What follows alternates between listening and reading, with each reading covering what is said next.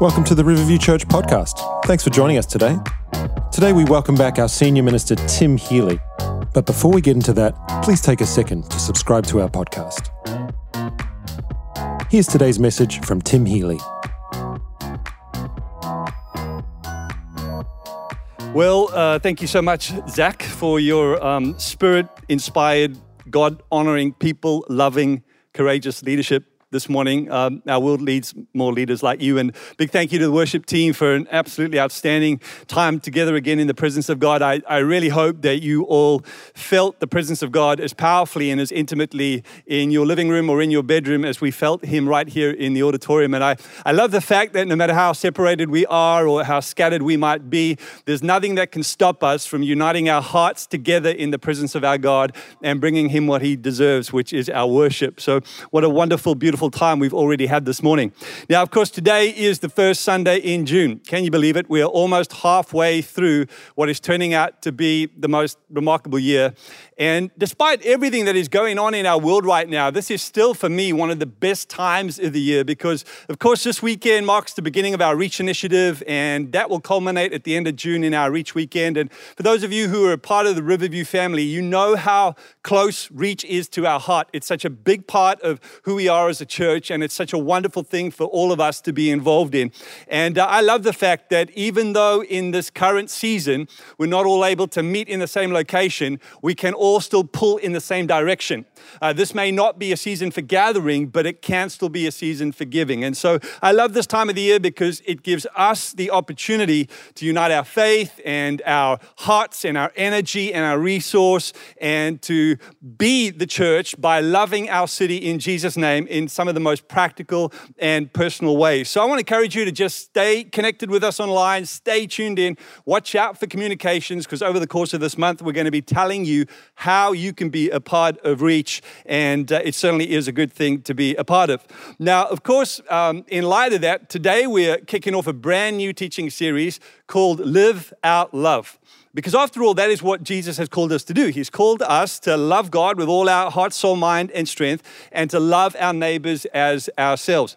And to get the conversation started today, I want to share a message with you that I've simply entitled Living in the Love of God.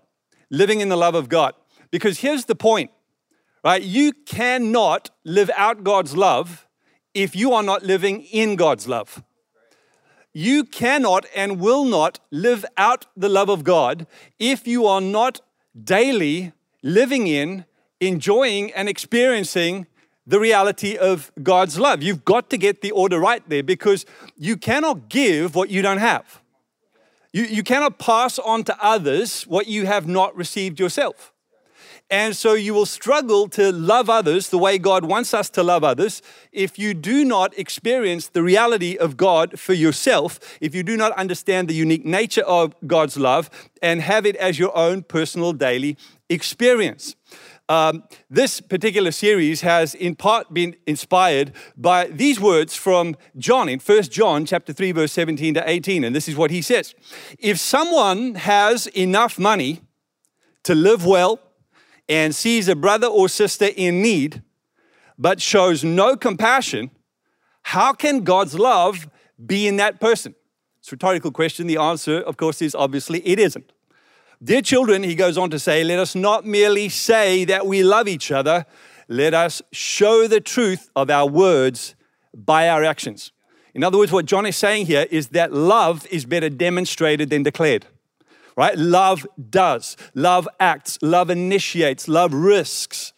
Love is a decision that is fueled by a conviction that leads to an action resulting in a transformation. Shakaba, right? That'll preach.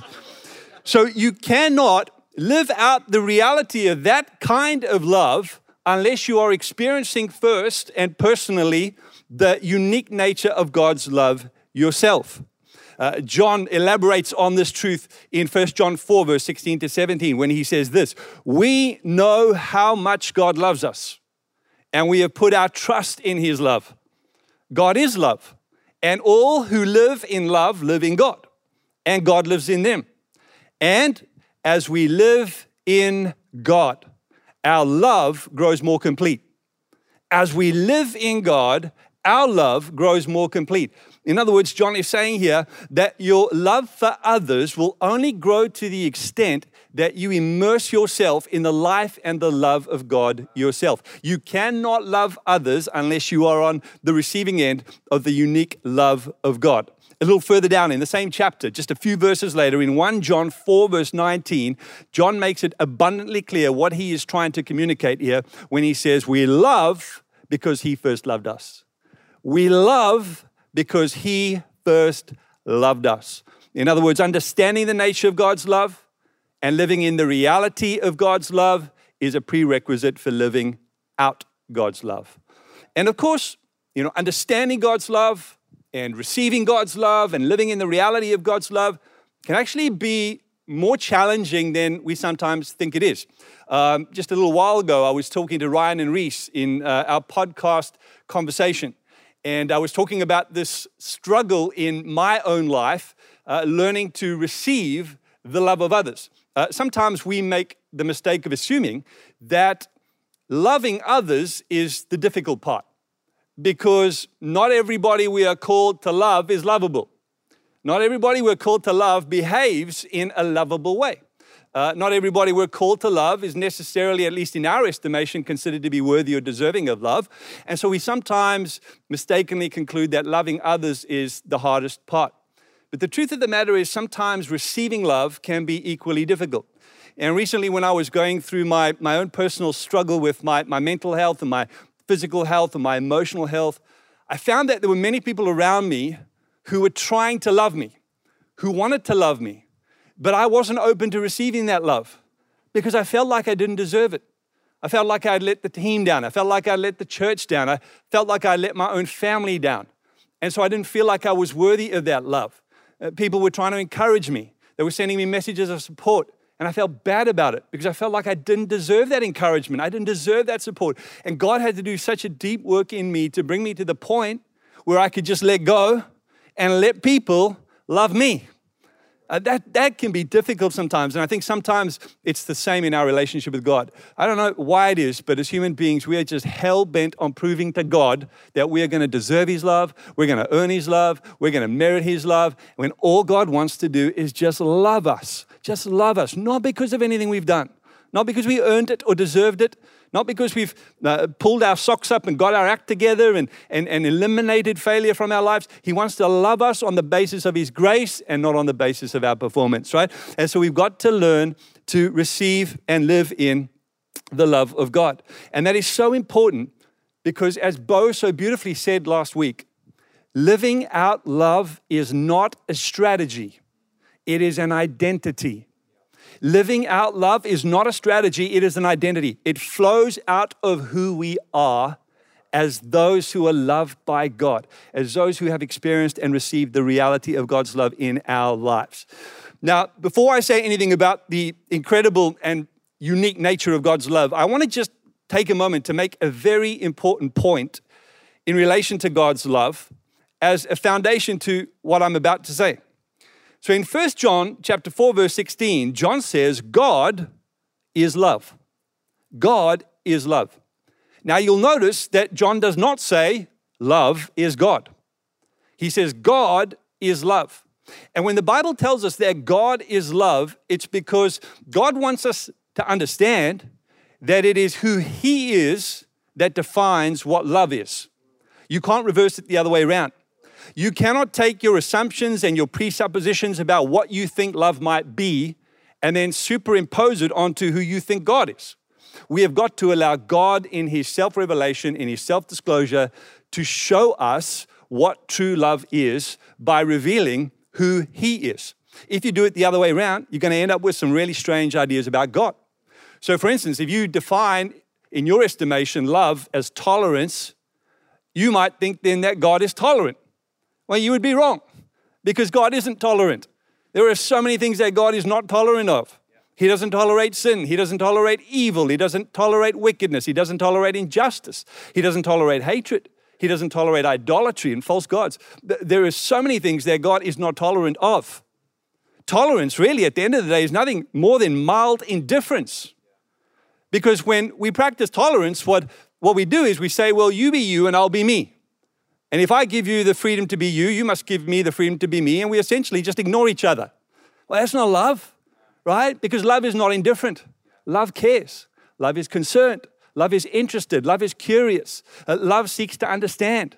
Love wants to know. Love tells you what you need to hear, not just what you want to hear. That is the nature of love. And so we have got to allow the revelation of who God is to show us what true love is. And again, the disciple John, who is often referred to as the disciple of love, elaborates on this in 1 John 3:16. He says, "We know what real love is because Jesus gave up his life for us." In other words, John is saying here, we know what love is because we know who God is. And we know who God is because we know who Jesus is. Because Jesus came and lived amongst us and gave his life and not only demonstrated the true nature of love, but revealed the true nature of God. Right? We, we don't preach love, we preach Jesus. And in preaching Jesus, we reveal love. Right? So it is this revelation of God that shapes our understanding of what love is. Now, with that, as a foundational thought, I want to take a moment to just share some insights into the unique nature of God's love. Some things that I think God really wants us to understand if we are going to receive His love, experience it, and enjoy it. All right, so here we go. Just a few. Number one, the first is this I believe that God wants us to understand that His love is eternally unconditional. The love of God is eternally unconditional. By that I mean the love of God is not contingent on anything, uh, it doesn't depend on anything for its existence. The love of God does not uh, emerge in response to something we do or something we are. God is, and God is love. In other words, it is simply there. And this love, in its very nature, is as eternal and immutable as God Himself. That's why the prophet Jeremiah said in Lamentations 3, verse 22, he said, The steadfast love of the Lord never ceases, His mercies never come to an end. In other words, the love of God has no beginning and it has no end.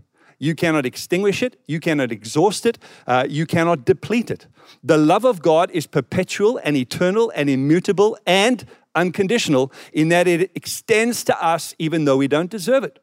That's why Paul said in Romans 5, verse 6, the love of God is demonstrated in that while we were yet sinners, Christ died for us. In other words, Paul is saying here that the extent of God's love is revealed in the fact that Christ was willing to die for the ungodly, for the unrighteous, and, and therefore, by implication, the undeserving. Uh, Paul makes it clear that Jesus wasn't the first person to die for somebody else, he wasn't the first person to be crucified. But what made the death of Jesus on the cross so unique was that it was a death for the ungodly, a death for the unrighteous, a death for the unworthy, a death for the undeserving. I mean, Jesus himself said, No greater love has a man than this than to lay down his life for his friends. And then he went ahead and laid down his life for his enemies as well. In other words, the death of Jesus on the cross is a demonstration of the nature of God's love that transcends even the conventional understanding of what the ultimate definition of love is. That is the nature of God's love. So when the Bible says God loves us, it's really saying more about Him than it is about us. It's revealing something about His nature. Um, you know, for example, if I say, I love ice cream, well, that kind of says something about me, uh, about ice cream rather than about me, because ice cream is lovable. All right, like if I say, I love extra creamy Lindt chocolate, right? It says more about extra creamy Lindt chocolate than it does about me because extra creamy Lindt chocolate is lovable, right? And, and that is the nature of our love. It's almost inherently selfish because we love what we like. We love the strong and the powerful. We love the bold and the beautiful. We love the nice and the enjoyable. We love the things that bring us the greatest pleasure. Our love is fairly limited in that way. So when the Bible says God loved us, it really says more about Him than it does about us. Because the truth of the matter is, and I know this is hard to hear, we're not particularly lovable at the best of times. In fact, the prophet Jeremiah said that the heart of man is desperately wicked and deceitful above all things. Jesus said, out of the heart of man comes murder and adultery and lies. Uh, Paul said that the works of the human nature, the manifestation of the human nature, he said, is malice and wrath and fornication and drunkenness and revelry and witchcraft and the like. I don't know about you, but sometimes I think, what is it that God sees in us? I don't know, right? But the fact of the matter is, friends, the truth of God's love is that He loves each and every one of us equally, eternally, and unconditionally, no matter who you are, what you've done, how many times you failed, no matter how disqualified you may feel, no matter how worthless and useless you may think you are, God loves you. And He doesn't just love us generally, He loves you personally and individually. So the love of God is eternally unconditional. The second thing that I reckon God wants us to know and understand about the nature of His love is that the love of God is selflessly sacrificial. The love of God is selflessly sacrificial. And I'm intentionally using the word selflessly there because how many of you know all sacrifice is selfless? Uh, we all make sacrifices all the time for so many different reasons, but very often those reasons are selfish. So I, I may sacrifice coffee in order to save money to go on a holiday. Um, I might sacrifice sugar in order to lose weight and be more healthy. Um, I may sacrifice uh, sleep so that I can stay up late and binge watch Netflix, right? I mean, I mean, pray and read my Bible. But, but we all make sacrifices, right? We all make sacrifices, but very often those sacrifices are selfish in nature. And this is what makes the love of God so profound and wonderful and beautiful in that the love of God is selflessly sacrificial. There is nothing that God gains from the demonstration of his love to us. There is nothing that God needs. There is no deficit that's met. There is no need that is fulfilled. God is complete in and of himself. He is not dependent on us or anything.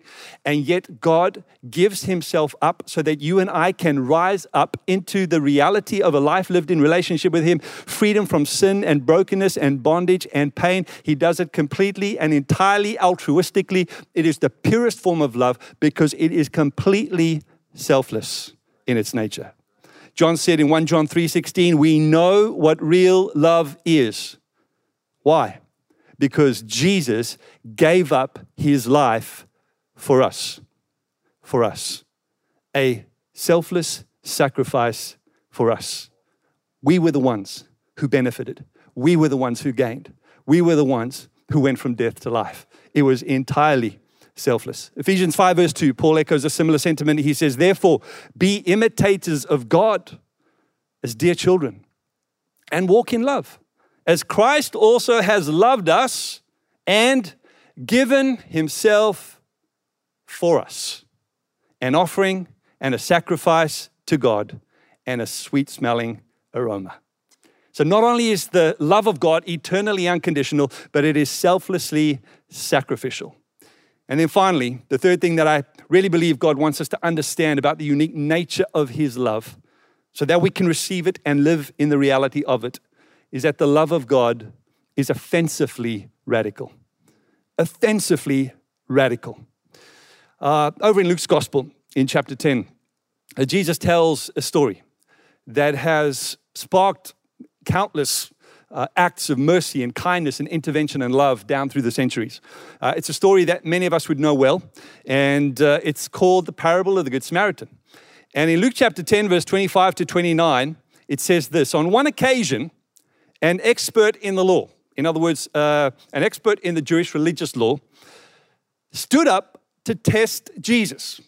Right, that tells you something about the intent of the man's heart, his motive. He said, Teacher, what must I do to inherit eternal life? Jesus replied, What is written in the law? How do you read it? All right, Jesus smells a rat, discerns something's going on here, so he takes the question, he throws it back on the man, and he says, Well, what does the law say? How do you understand it? And the man replied, Love the Lord your God with all your heart, and with all your soul, and with all your strength, and with all your mind, and love your neighbor as yourself. Now, can I just hit pause here and say for a moment that the coupling of those two statements together is a Jesus saying. They don't, they don't appear or occur side by side in the law.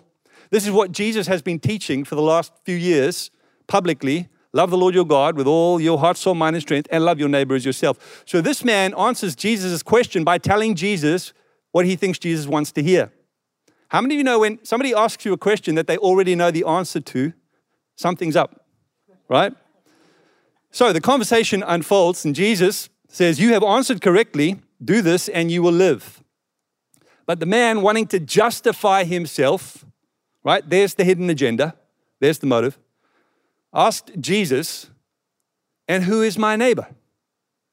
Now, how many of you know when this man asks Jesus, Who is my neighbor?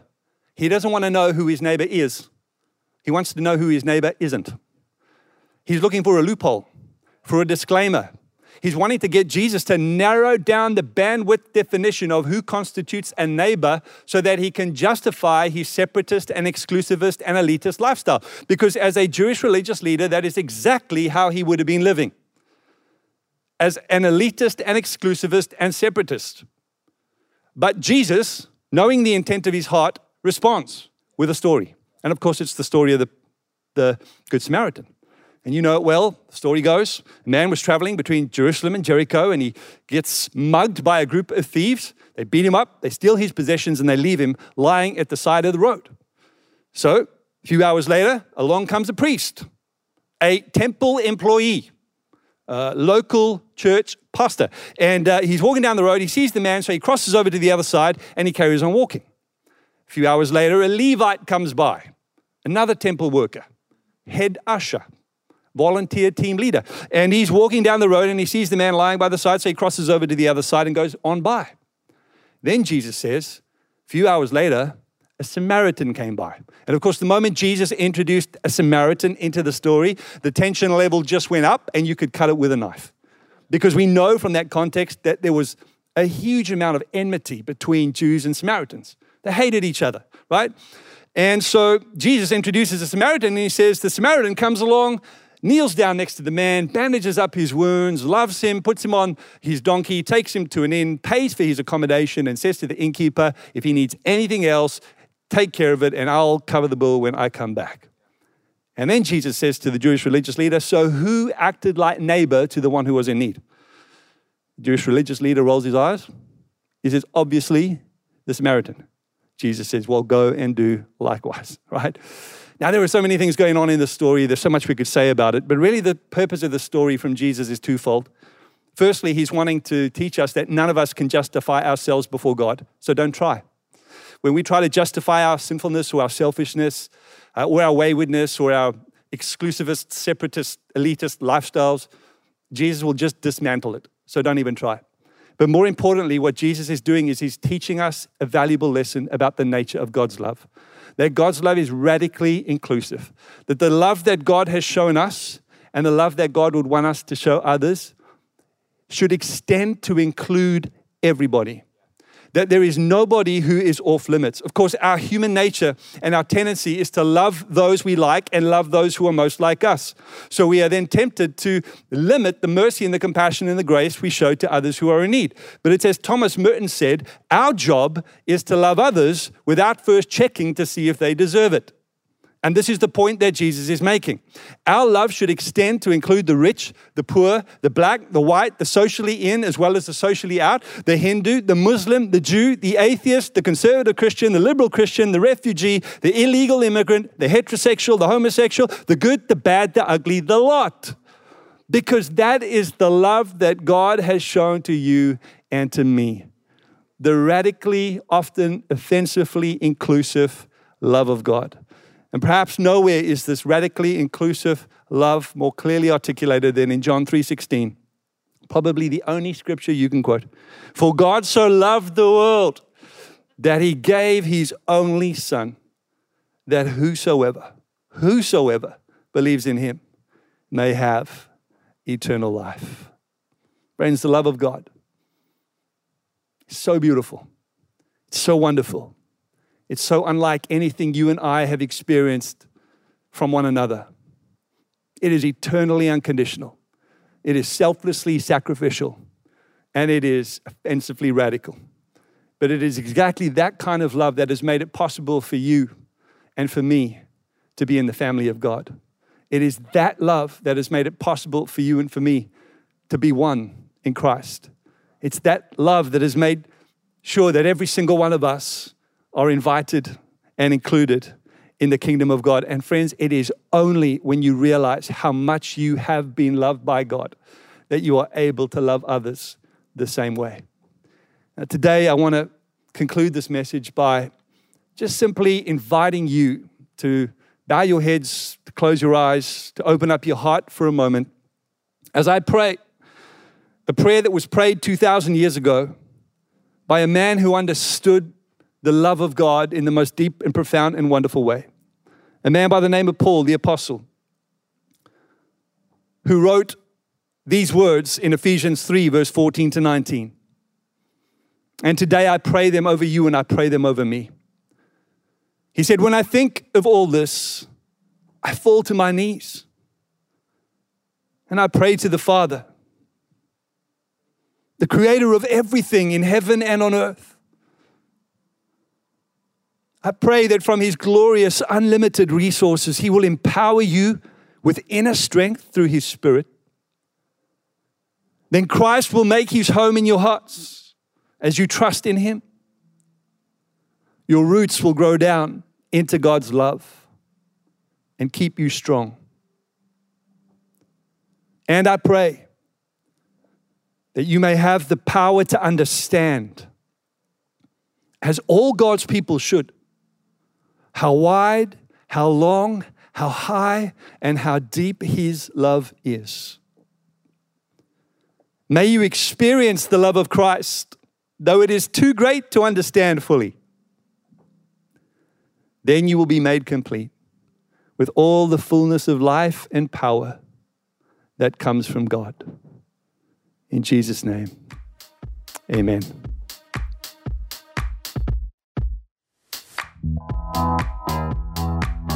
Thanks again for joining us today. If you'd like to get in touch with us, you can email us at podcast at riverviewchurch.com. And if you want any information about Riverview Church, you can find that at riverviewchurch.com.